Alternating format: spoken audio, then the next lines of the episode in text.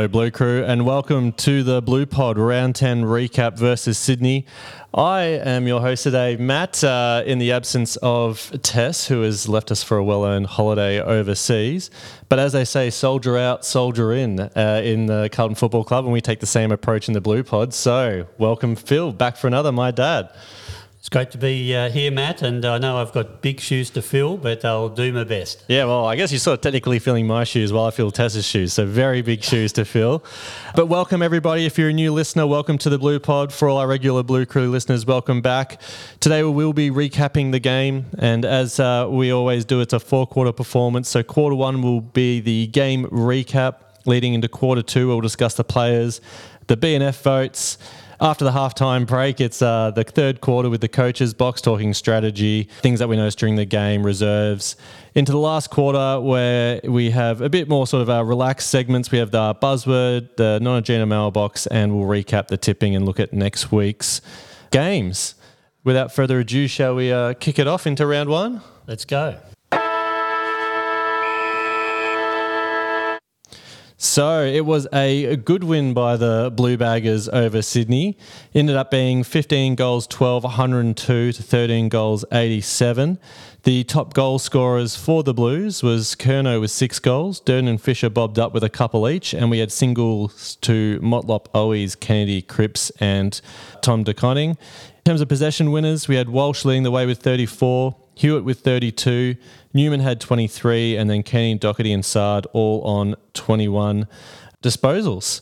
It was a it was an exciting game, and it was a bit of a slow start, but it it did uh, it, it, picked up pretty rapidly. How did you how you see the first half? Yeah, well, uh, I think we're getting used to uh, having emotional roller coasters, uh, aren't we? yeah. So uh, clearly, the the first half was uh, was a really strong half, and then we had a, a gritty finish. But in terms of the first half I thought the game started out with uh, the teams sort of filling each other out a bit. There was uh, there was a few errors on either side. There was. It was a bit of a slow paced start, wasn't it, in that first quarter? Yeah, yeah. So it was a bit like the heavyweight boxers dancing around each other, and I'm pleased to see us in the heavyweight league. Yeah, we rope a dope, do you reckon, for the first quarter?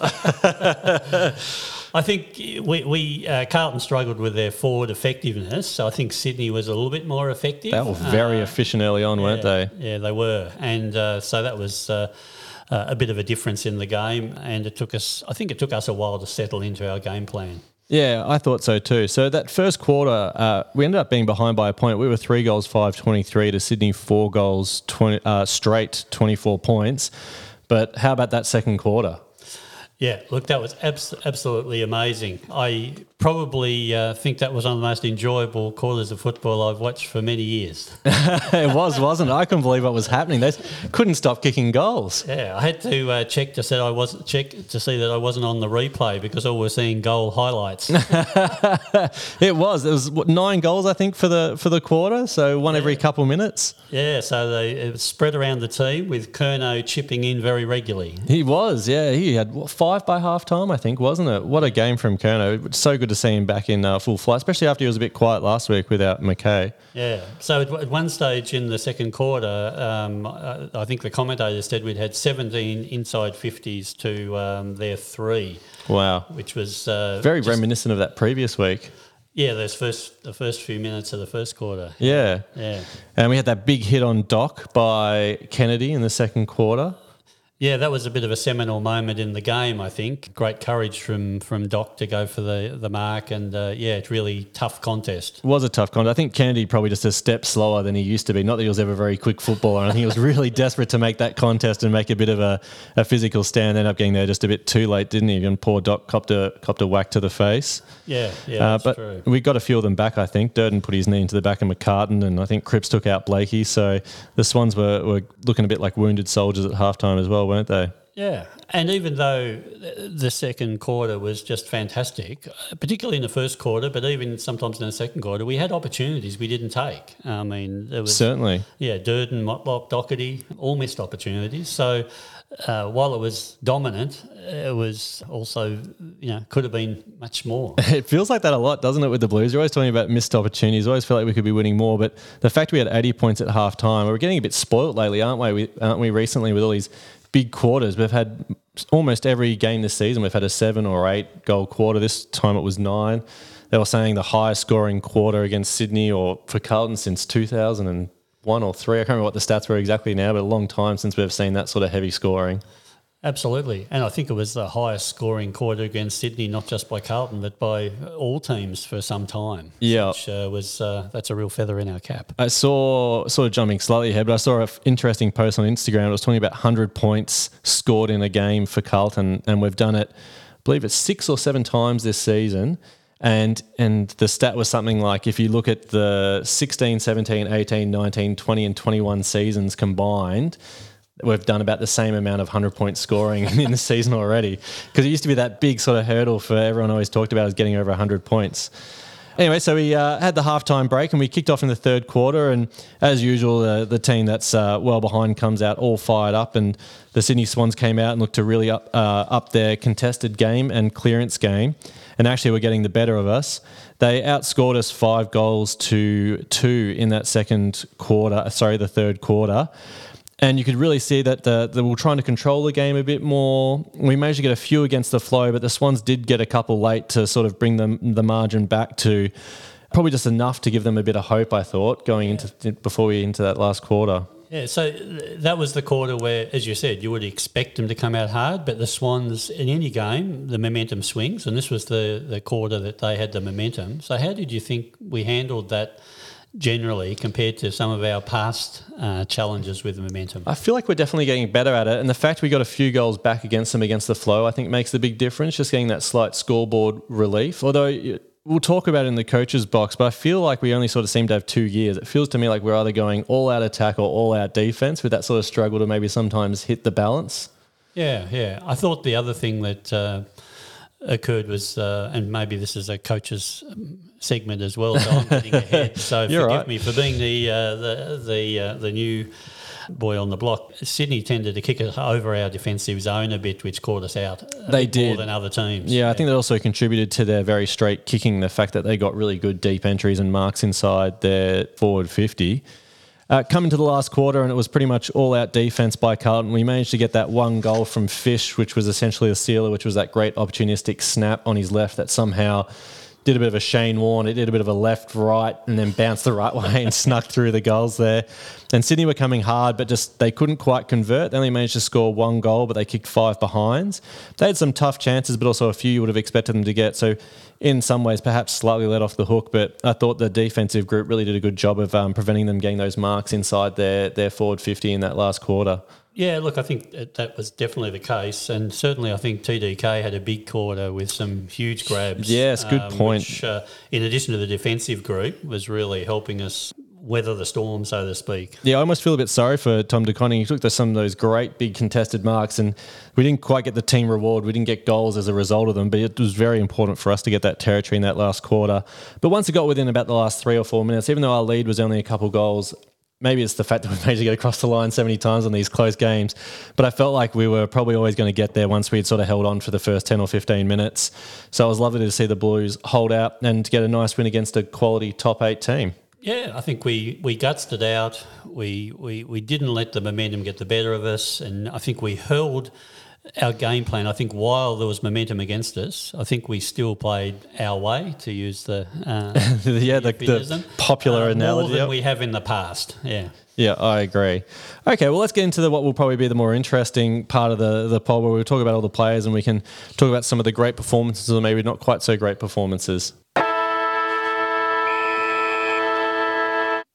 I guess no better way to kick it off than uh, I'd like to know who was your boy this week, Dad. My boy this week. So are we talking yeah, good or, or bad? We're talking Uh, good. The boy, your boy is the one that you're pleased with their performance, who perhaps didn't feature in your vote or is gets doesn't get recognised maybe, or for some reason just stood out to you. Yeah. So I had a, a few choices that I, I could have made. Yep. But I think um, this week I, I- I went with Fisher Yep. as my boy. I think while he missed a goal that he should have got, I think he redeemed himself by quickly recovering and getting a, a goal.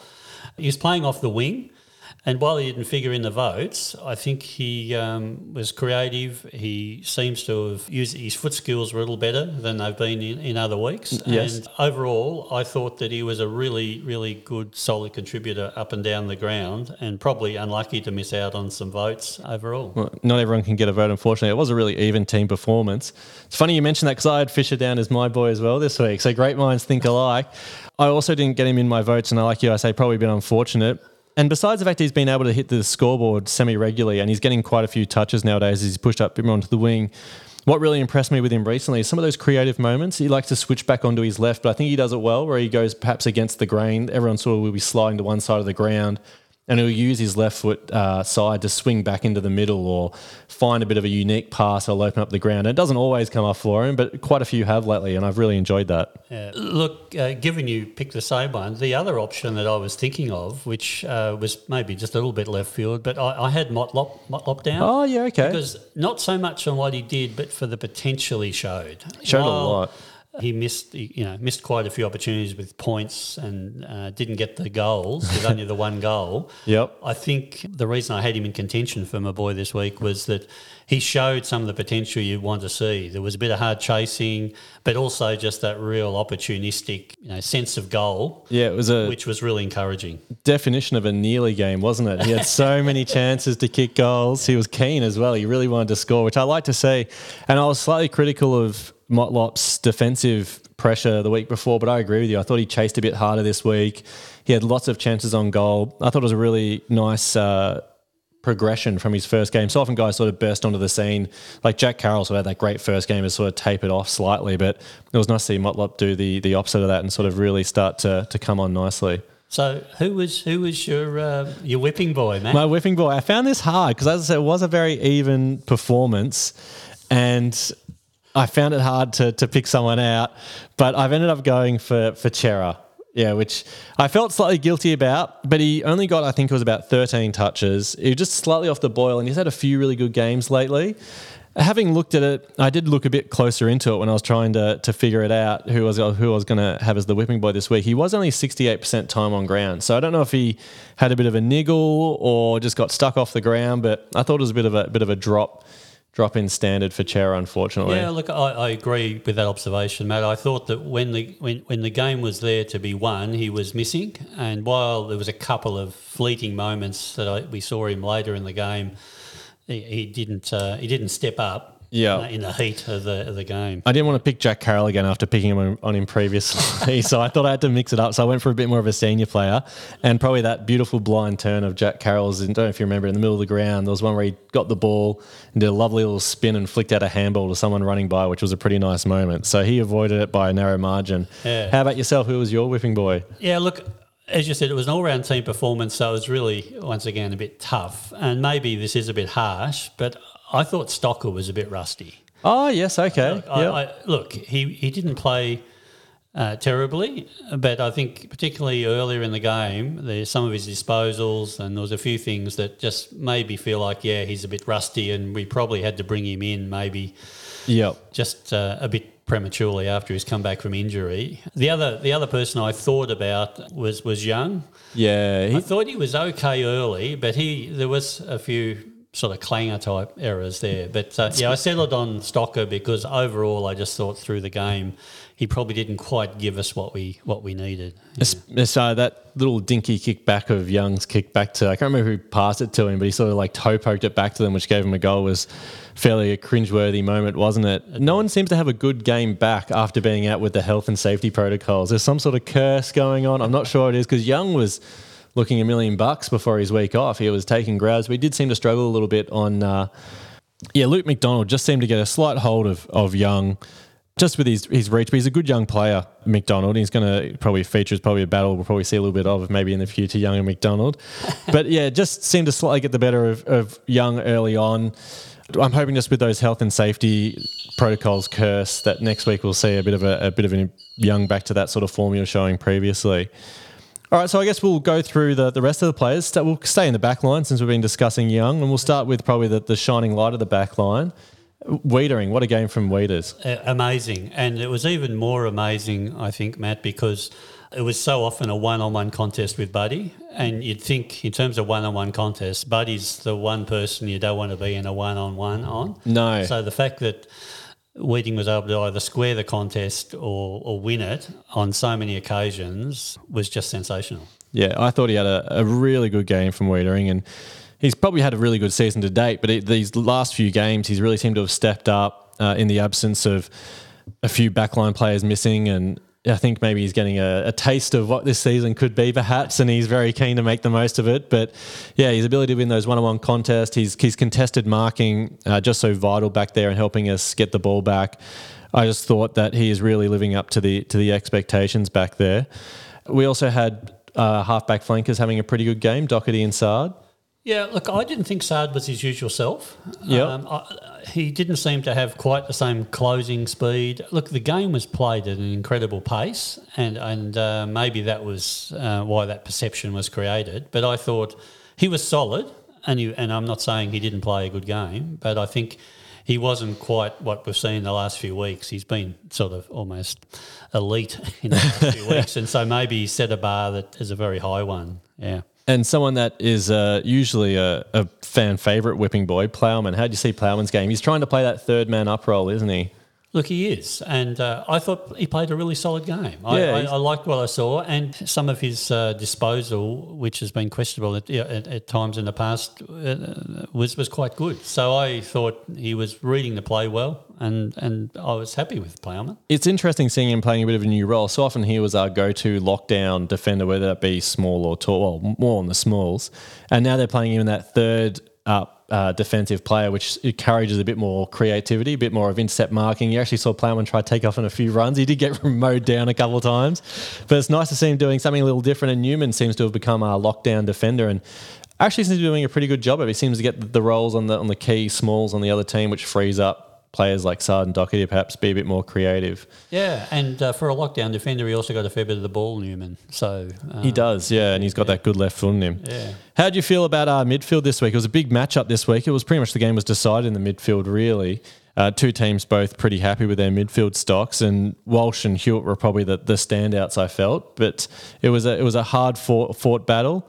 Once again, playing with the one ruckman. Yeah, and look, I was really pleased to see us. Uh, I was really pleased when I saw Jack Silvagni in the ruck early in the first quarter. Yeah. The fact that we'd gone away from using Cripps so much. uh, I noticed even on the, uh, the, television commentators were telling Cripps, Cripper to stay out of the uh, stay out of the ruck contest. out of the ruck contest. So I was, I was.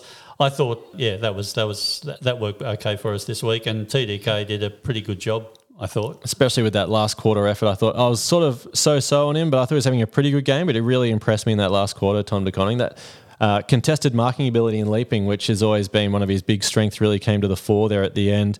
And he managed to get a fair fair few uh, taps down. We actually won the the hitouts uh, on the night against two uh, ruckmen in the Sydney team, so that was a great effort. It was, yeah. And while um, Cerra was a little bit quiet, I thought Kennedy played a solid game. There was a few really strong marks. Yeah, I think and, it was in that second some, quarter in particular, wasn't it? And he popped in and out. It wasn't by far his best game, but he was he was certainly a solid contributor without sort of uh, being in the same level as Hewett and. Uh, He's a little bit, Walsh. a little bit of a barometer, Kennedy, isn't he? When he seems to be on, it really seems to our team seems to be on. So if he has a good quarter, generally it's in the quarter where we dominate. And he, as you say, he took a few of those key overhead marks in the middle. He even did a little bit of ruck work.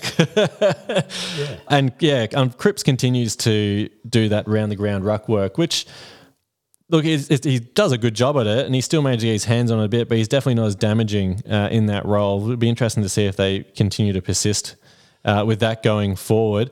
But I thought Hewett against his old team had a had a stellar game. I think he actually led the way in clearances. I think he had nine, and the next highest was five. So great effort by him. And Walsh was probably getting back to close to his best. I thought. Yeah, I thought that was the most impactful game that Walsh had had this year. Um, so it wasn't just racking up numbers. There were his his his, um, his I think his disposal efficiency was pretty good uh, from memory as well, and then the um, impact that he had was, I think, uh, he, he he was a uh, creative playmaker and initiated a lot of moves. Yeah, yeah, seventy six percent. So right up there, especially in the role that they play under pressure, fairly impressive.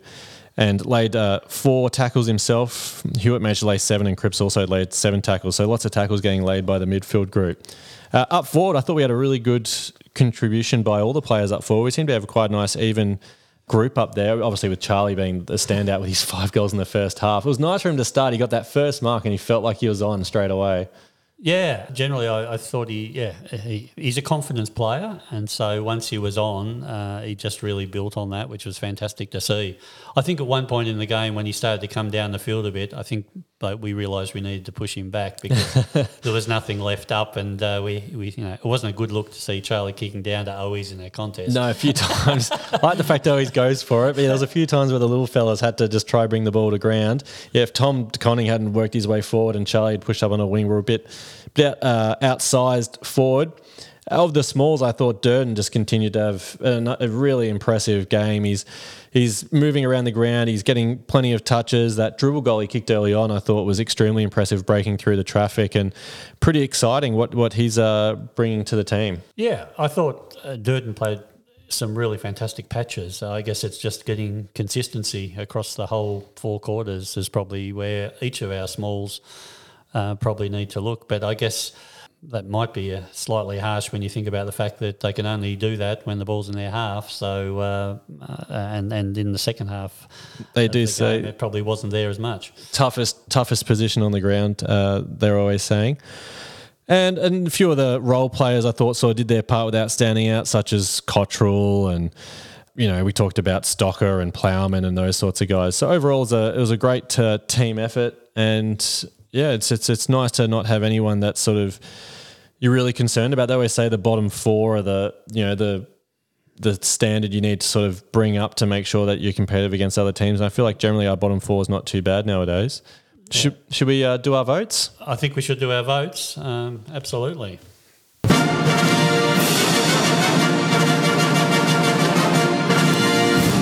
Now, lots of pressure because Tessa, I think, was still keen to try put some votes in. And I told her, no, if you're not on the pod, you don't get to give the vote. So you're going to be giving the votes uh, in lieu of Tessa being absent on a well deserved holiday. So I'm interested to see how you saw the, the votes this week. And for those of you who aren't familiar with the way we do the votes, you get a total of 10 votes that you can give however you like, although a maximum of five for, per player. So, how did you go this week? Yeah, look, at uh, when it's an even team performance, it is hard, but I thought there were some standout players. And so I, I gave Walsh three votes. Yep. I thought, as I said, it was the most impactful game so far and uh, really good to see him uh, contributing and showing leadership as well, and not just uh, have, uh, impactful in the playmaking. I. Um, I gave two votes each to um, Curnow, Hewett, and Weitering. Yep.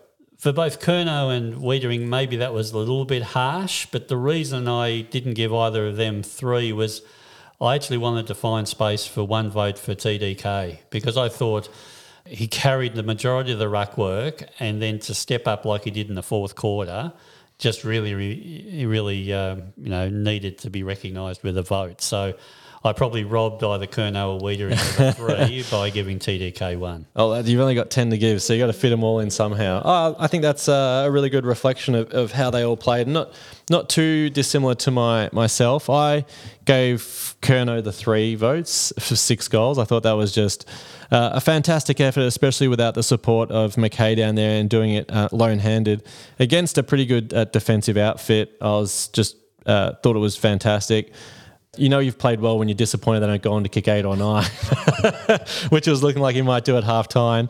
I then had two votes for Walsh and Hewett, who I thought were uh, standouts in the, in the middle uh, by by a fair margin actually, compared to some previous weeks where we've had multiple guys getting their hands on the ball almost 30 plus times. This week it was just Hewett and Walsh who did the majority of the damage consistently throughout the whole game. And then I gave a single vote to Weitering, which was probably a bit harsh because he had a fantastic game.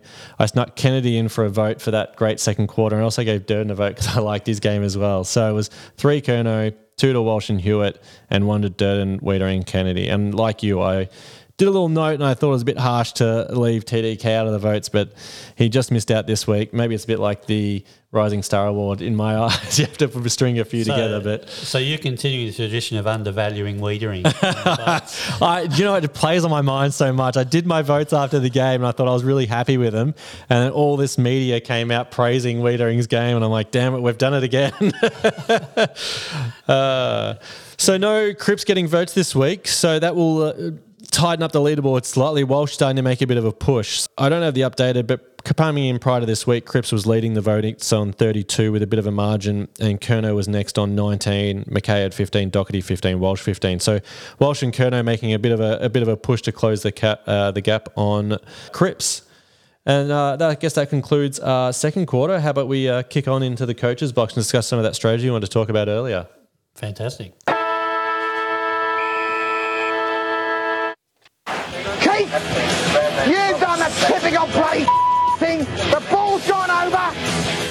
I couldn't come back here, me.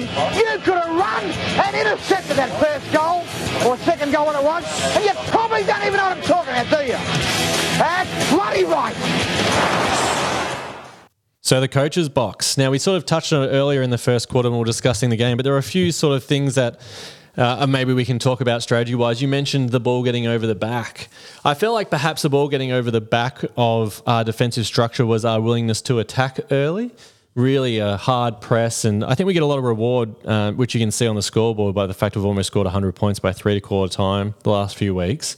But what I find interesting, you give them good looks, but we also get a lot of looks ourselves. But then we switch into our defensive mode, which is almost the opposite. We almost flood the back line. So it seems to be one extreme or the other uh, with that. And how do you think? Do you think that's uh, too offensive with them letting go over the back, or do you think it's structures, or you just don't mind the, the helter skelter of the all out attack? Look, uh, provided we continue to um, to play, use our method and play our way, I, I can accept the fact that we'll occasionally let something go. I guess the the challenge is that we've got to be able to make sure that's an occasional thing and not a, a habitual thing, which creates the momentum the other way. And I thought we overall, while there was momentum Sydney's way in that third quarter, we we generally still managed to sort of control it a bit. You could argue, say, with a whole lot of injury issues. So how do you think, uh, you know, we, we covered out on those? It's been really impressive the way we've managed to continue winning with, with so many missing, and the media's finally caught on to our extensive injury list. And it, I think it's definitely affected the game plan. I think it's probably a bit of a shout out to the coaches. Things like we've talked about with having to have Kennedy and Cripps in the ruck, uh, only having Curnow up forward. And I feel like we've adapted surprisingly well, considering some of the people we still have in the reserves perhaps to come in. But, uh, you know, you compare our round one team to where we are now, and you'd be forgiven if we'd probably dropped a few. But I think the newfound belief in the team is playing a big role. And I'm really enjoying the, uh, the way that everyone's sort of stepping up and doing their bit on the team. What else did you observe, Matt? Well, I was wondering whether do you think the a, a similar similar sort of thought process to the, my first question I threw to you, but do you feel like when we come out in these three quarter times, it's definitely a bit of it feels to me like it's a bit of a mental game. Do you feel like we come out with the same uh, game plan, same attitude of, of of how we're going to attack, or do you feel like we come out and we just decide we're going defensive early? Sometimes I feel like we we almost pull the trigger on going defensive in anticipation of what's going to come. What what I don't really have a real sense of is whether that's because we've spent the petrol in the first three quarters. probably and we true. have to slow the pace of the game, and we can't sustain our method and uh, the way we go to work. quite Bossy for the full four quarters yet. Um, Yeah. So maybe there's an element of that in it. But you're right. There could well be also a bit of mindset around it too. I mean, don't get me wrong. I, I the fact we're winning is fantastic, but it's just the way we either win is it seems to be either you know sometimes we've won a couple by big margins, but we seem to build this lead and then hang on for grim life. And I would just love to see us one week build a lead and then just play at least match the opposition for the second half, and you know not rather than letting teams back in. Just feels like that would be the next evolution of our. Our development for me in the second half of the season, once we sort of have that big quarter and built our lead, maintaining that lead. Yeah.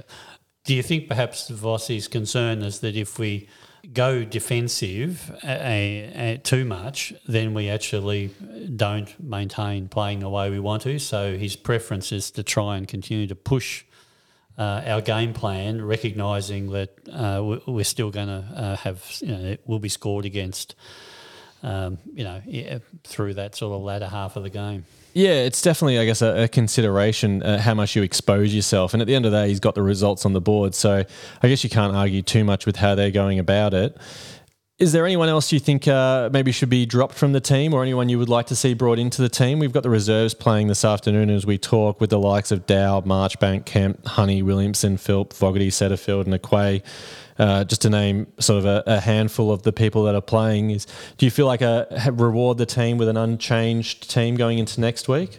Look, broadly, I, am leaning towards that. I think we've got a winning combination. There's been two games that we've really won, which I think have been really um, stepping stones for us in our maturity as a team.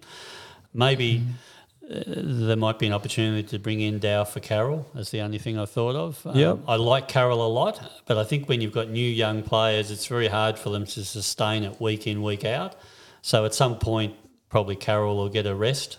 Yep, and maybe yep. that's uh, the opportunity for us to have a look at Dow. Uh, that's probably the only um, reflection that I've got. Yeah, it was sort of nice in a way to see only four, pretty much only forced changes. I think going into the game against Sydney, wasn't it? It was uh, Williams for Stocker and Young for oh they did drop Kemp back to the to yeah. the reserves so he went back into the reserves.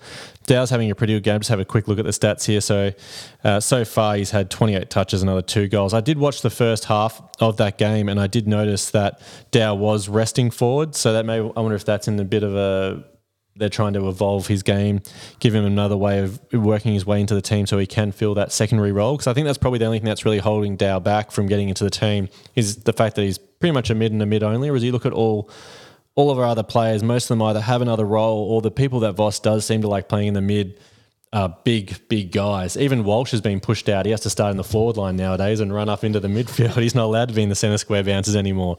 Yeah, although he said he enjoys playing that role. I noticed I oh, interviewed okay. him after the game and uh, playing that half forward role and then being able to flick into the uh, midfield at times um, is something he said that I think he feels like he's he can make a contribution in that way.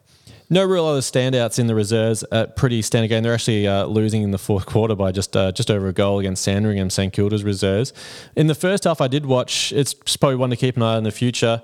Um, Aquay, uh, rookie playing key defensive key defensive post down back.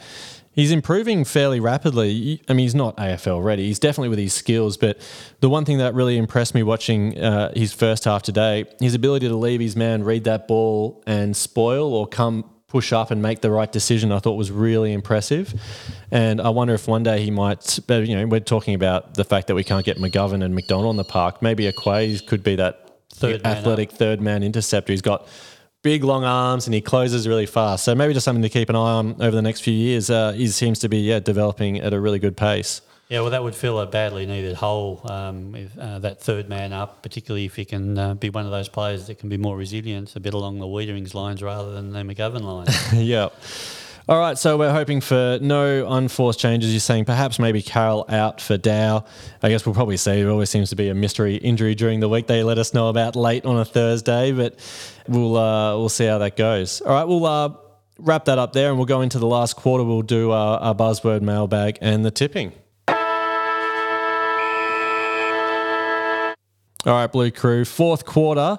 First up, I think we'll uh, we'll hit the buzzword. I'll get the intro and we'll uh, then just see what what word you've picked in your first ever buzzword game. La, la, la, she sings these words to me. She sings these words to me. All right, so Tessa has lost the last, well, last one I think only and I managed to get a victory last week. So no pressure. You you said big shoes to fill. She'll be disappointed if you don't get the victory this week. So what are you yeah, thinking? Look, I, Matt, I, have dug deep, and uh, I was thinking, uh, you know, there was a lot of resilience there. We were repelling a lot of attacks in that second half. There was a gritty finish, but. Uh, in the end, I, I, think all those things add up to our method. So yep. I decided I'd go method. I like it. There is a few. you have touched on a few. You're obviously been paying attention. Challenge, resilience, method, intensity. Learning, growths, and go to work seem to be some of the favourites. And I promised everyone I'd go for go to work last week since I didn't do it last week because he seems to roll around every second week. And in the pre-game interview, he dropped go to work about seven or eight times. so I felt confident going into it. So let's have a listen and see what happens. Because you know we lost some method around, get some uh, method back. Our smalls go to work, so we'll consolidate that learning and go back to work. We'll go to work on it. And go to work it is. Victory. Oh, Unlucky. Not bad. There's a few methods in there for you. But yeah. uh, you'll have to go to work on your, your buzzword game next time. I'll, I'll, have to do that, uh, do that, Matt. And uh, sorry, Tess, I've let you down. Uh, and uh, Matt continues to carry the baton. Whew, yeah, it's good. To, it's a good feeling. Okay, well, we'll kick along. Uh, we'll go into the mailbag now, see what questions people have and want us answered.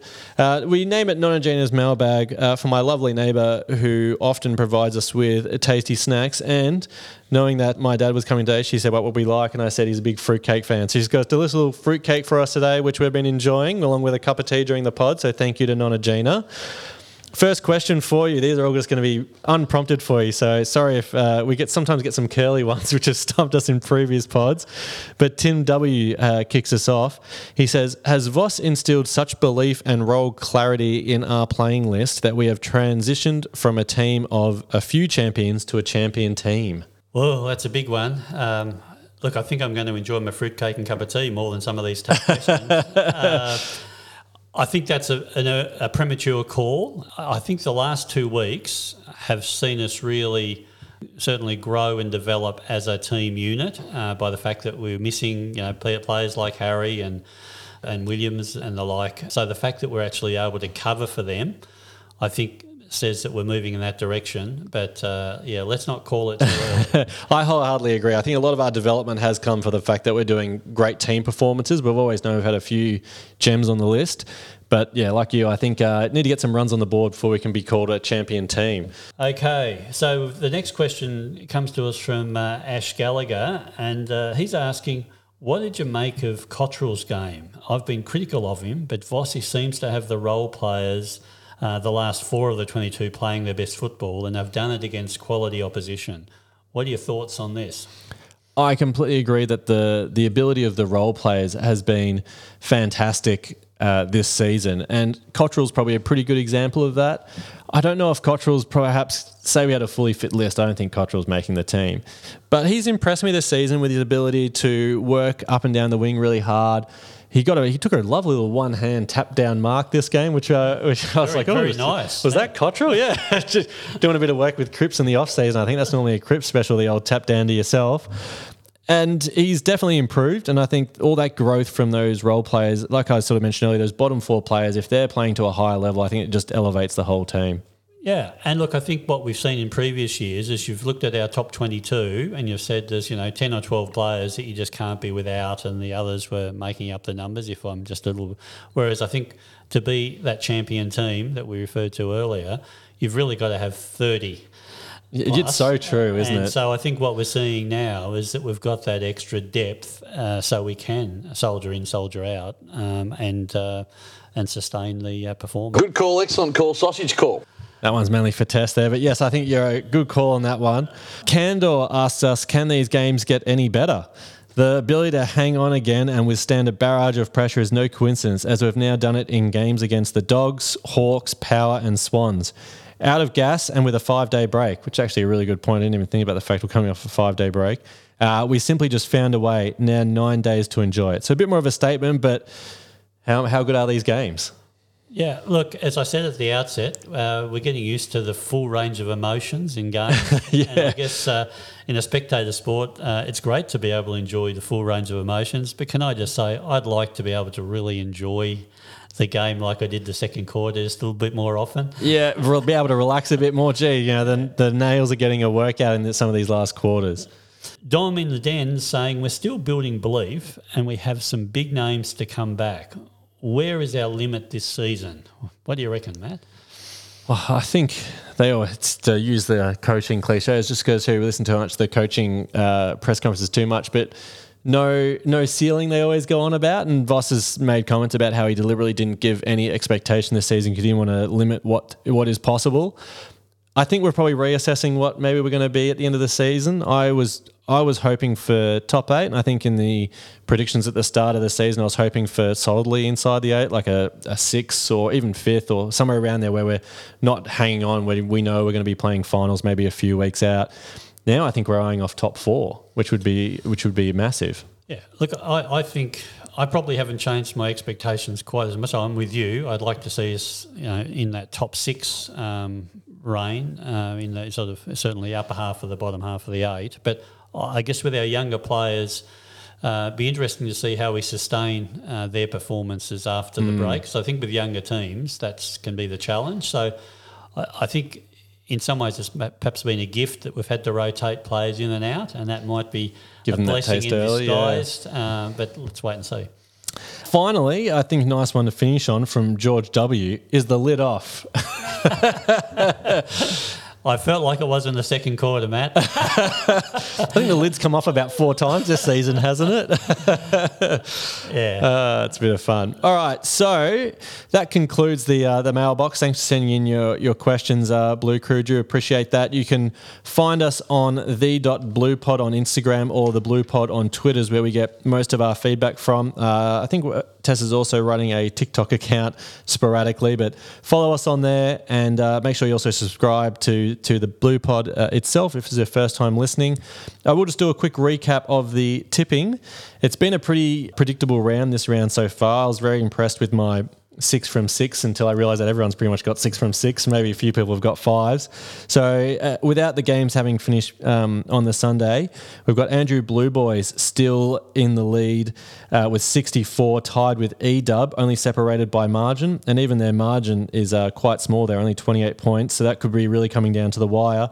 And they're closely followed by Jess, Jess, Jess, Jess, Jess, Patrick Tiernan, and Andrew Brajaw. So the top five, not too unchanged. A few who have been around it, nipping at the heels. Nara's in six, and we've got uh, a few Blue Irons and Sam Walsh. Oh, drops off the name; it's chopped off, but a couple there nipping at their heels, not far behind. And Tess, while she's on holidays, forgot to submit her tips and has allowed me to overtake her. So that is good news for me.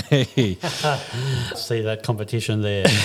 so, Matty, we've got Collingwood next week. Yeah. What do you think? The Pies on Sunday at 3.20, home game to them. Look, they're sitting 11th on the ladder, and you feel like we're definitely going to go in favourites.